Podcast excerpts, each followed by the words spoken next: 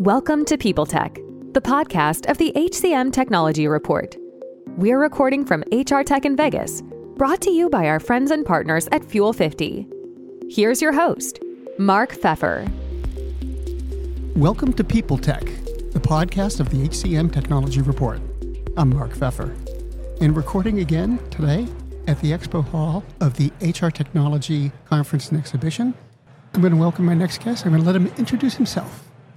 My name's Jason Lauritsen. I am a speaker, author, management trainer, um, kind of on a quest to think make the make the work experience more human by teaching managers and leaders how to like really truly check in with their people um, so they know what's actually going on and can help create a work experience that works better for them for the employees So, given all that, what are you thinking as you walk through the uh, the expo hall? Is the industry kind of doing what it needs to do? I would say we're trending the right direction. I think um, technology-wise, I would say from from my seat, you know, if you look back a few years, you had places like I think WorkHuman. You know, WorkHuman's kind of been at the forefront. I think of carrying a banner for for the human workplace or whatever. Obviously, it's even in their name, and they had their event or whatever. I think. Um, I mean, Fuel 50 was early on into that, you know, sort of rethinking, sort of putting the the sort of the human at the center of the career path and all of that. And so I think we're starting to see early on several years ago there wasn't as much of it. Now you're seeing so much talk about humanity at work, I think because COVID forced people to realize like there are humans here and we need to make this work better for them. So we've been forced into it. So I think it's I think it's trending the right way. I still think we have a lot of I think there's still a lot of unnecessary complication that gets created by technology, to be honest. The fact that we have this many different solutions, I think, sometimes gets in the way of actually doing the work that we need to be doing in the workplace. Well, you know, that's a good point because I often wonder if the vendors are really delivering what they say they're delivering. I, yeah. That well, I, I don't think half the people that buy that technology know that either. I mean, it's that that's the always the irony of technology is, and I don't I, like I don't I, I'm I'm so glad I worked for a technology company for three years, an HR tech company for three years, and I'm so glad to not be in that world because I think it's a very fickle, it's a very fickle world because you're you know positioning this technology product as a solution to this problem that HR has, and then HR gets excited about the technology and they sell it to their team and you know the executives or whoever they need to sell it to internally. They invest a bunch of money they roll it out and then in 3 years if it hasn't solved the problem that it was you know intended to solve they without knowing why or without knowing if it's the technology's fault the technology gets blamed because it's better to blame the technology than to take take blame yourself that your problem that your process or your approach didn't work and you replace it with a new technology and then every three to five years we just keep kicking it down the road. And so a lot of times i don't think there's a great feedback cycle always on is the technology delivering what it should be? But i don't think it's always the technology's fault. I think a lot of times it's because and i spent a decade in corporate hr leadership it's because we as hr aren't clear on what problem we're trying to solve. And applying technology the right technology to solve the problem we have. So I think you're I think the observation is a good one and I'm not sure. One of the things I wonder about is the, the frontline manager. It, it seems that an awful lot of, not worry, but a, a lot of energy um, about skills and such comes from the frontline manager. Do you think vendors are addressing that? Are they are they selling enough to the frontline the frontline managers rather than the executives to be meaningful? I don't know about I, think what's I don't think that the frontline manager is being supported in the way that they should. I think middle management and frontline management is the hardest job I think in any organization. They are getting it from both ends. That's where the pressure comes, you know, with employee expectations are dialing up and when employees quit, you get blamed for them quitting. When employees underperform, you get blamed for them underperforming. And yet, you're not always given the tools or the training or the resources to really help. And then what happens is I mean, I think with great intention is we we look we go looking for a technology to help these managers and we roll out a tool and we roll out an approach and and I think the managers at least what I've been hearing is managers are overwhelmed. They're busy. They're already time crunched. And then we throw new tools at them without the appropriate support and I think that causes almost that almost sort of makes the situation work worse at times. And so I remember when when I was in the HR seat, when we were trying to roll things out, like it was it, and, and actually the best way I've ever heard this said was when I was doing a, a profile for my book, I was interviewing an, an HR leader and he said, you know, the, the test of whether our solution from HR, whether it's a process or technology, whether it's successful is whether the manager or the employee uses it. Like if, if we have to force them to use it if we have to like compel them to do this thing then then it's not a good solution because we exist to help make their job easier and more effective. And when it makes it more complicated that's counterproductive it's actually making their job harder and so i think that gets lost a little bit i think there are some tools in here that are great for that and i think increasingly there is more attention being focused on that frontline manager but i'm not sure that that is I'm not sure that it that we've really gotten there. That's where I spend my that's where I spend all of my time is thinking about particularly just managers, but that frontline manager and what do we need to do to equip them to do their job better. And I don't think the technology often is is necessarily helping because they don't have the skills oftentimes to do the job. And then you throw technology on top of it, it's never going to solve a skill problem. Speaking of skills, they're getting an awful lot of attention today. Um, it's, it seems like it's one of the driving forces behind any HR Yep. operation. What's going on? I tend to think it's, I mean, call me cynical, but I think it's another cycle of what we often do. And I think there'll be people that will probably argue that I'm completely wrong on this, and I and maybe I am. But it feels to me like it's a relabeling of the same conversation.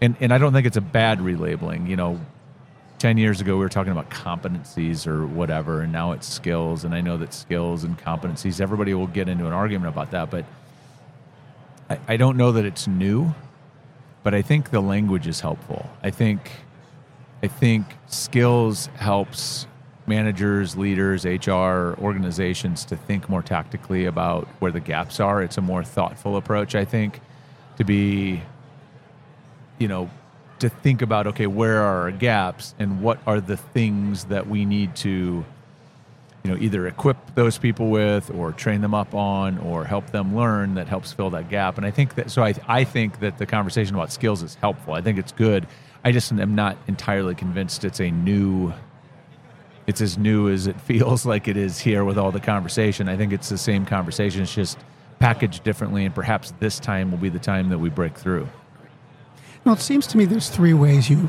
address skills. You can buy them, you can build them, mm-hmm. or you can borrow them. yep And when I first heard that, I thought it was kind of neat. But then I started to think about how complex was that if you're trying to deal with skills in, say, even a small enterprise. yeah um, That, that's an awful lot of fine tuning you have to do to, to get a program that works. I, I think it is, and honestly, wha- what I would argue is that I, I, again, back to kind of what I said earlier about technology, is that I think a lot of times we can get crystal cl- clear about skills. We can define skills. We can have skill hierarchies. All these things that get talked about. But if I'm not, if I'm not really clear about what the role is, what the what I need that person to do or produce in that role, whether it's a manager or whether it's a you know an individual contributor doing whatever job. I think I think a lot, a lot of times we're trying to like now we're working on skills, but it's like well, how do we know what skills we need? How do we know what skills we should buy or build or grow um, or rent? All of that. So you're right. It's really complicated, and I think sometimes this language makes it more complicated as opposed to like let's get really back to clarity about what it is we're trying to do especially in small business right? Small business i think if you come here as a smaller you know smaller organization several hundred employees it gets really overwhelming really fast because you're like mm-hmm. we don't have the budget we don't have the staff to do any of this and you start to feel really inadequate about what you can do but I think it all boils down to still you got to be clear about what it is you're, you know, getting really clear. What's the business need? What's the need of this role? What's the things that need to be accomplished? And then you can break it down to, well, how do we do we have this? Do we can we hire it? Can we get a contractor? Then the questions become a lot simpler. I just think sometimes we start at the we start like at the, it's a tail wagging the dog. We start at the end as opposed to starting at the beginning. Well, it, it does seem that um, learning in the flow of work is kind of a nifty way to address some of those issues, at least sure. the, the frontline issues. Um, is that a movement on its own, or is that just HR glomming onto a existing technical trait? Well, I think to me it's more of an aspiration. It's more that it's actually the way learning happens is you don't learn unless you're I mean, at least as as adults, we learn most effectively when we're applying things. And so when we're doing our job and I run into, you know, I think about this, I think about how my kids how my kids learn. Like my my son, you know, he's a video gamer and he tries new video games all the time. And if he runs into something he doesn't know how to do or he's stuck, like in that moment he goes to youtube or he goes wherever and he finds somebody that has solved it or teaches and he he's like oh okay that's what i do. And then he goes immediately back and he applies it and he's off to the races. He doesn't get stuck. And it's like that is our innate nature human nature. That's how we learn. That's how we're wired to learn. The reason that we're not doing it is because our traditional tools at work aren't designed for that. We're designed you know it's like mm-hmm. well you're gonna you need to go off for a week somewhere to learn as opposed to no i just ran into this or i need somebody to help mentor me or coach me through it. The way, we just haven't been aligned really well to the way we learn. And so i think again back to learning in whatever we call it learning in the flow of work or whatever you want to call it as an hr buzzword i think it's a good thing. I think it's good that we're talking about it. I think it's good that we're focusing on it. I think it would be good if we align more tools and resources around that. But i'm not sure that it's like some kind of novel breakthrough necessarily as much as it is an alignment to back to kind of where we started really understanding work as like starting to center it around humans and the way humans actually actually learn and actually experience work. So i'm glad to see more tools and focus on it. Do you think this um, whole discussion around skills is a long-term discussion or is it going to run its course in a couple of years i don't know. I I don't really. I, I, don't know that I have a good answer to that. Other than it feels the, the focus on skills feels more like a feature. Conver- you know, it's like a more of a conversation about features of technology than it is of the experience of the way work gets done. Because it's kind of like we still are trapped in this like human capital kind of framework or human resource. Like, well, we can take our resources and break them into to to, to skills, and then we can think of people as individual skills. And it's like people don't come packaged that way, right? Mm-hmm. That you need this skill. Well, that skill comes packaged with a whole bunch of other stuff, some other skills and some other things. So how I don't know about the complexity. I think it's probably a good thing to wrestle with.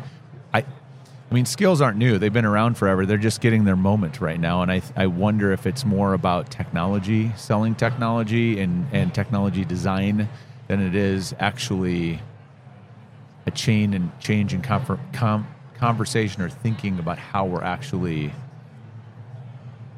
you know developing people or organizing work. I, I don't know. I don't know. I think i think we'll be talking about skills into the future because we've been talking about skills for a long time just not as much as we are today. Jason thanks very much for your time today. Thanks for having me. I appreciate it. You've been listening to people tech of the hcm technology report. This hr tech series is graciously brought to you by our partners at fuel 50 for all other HR, sourcing, and recruiting news, check out hcmtechnologyreport.com.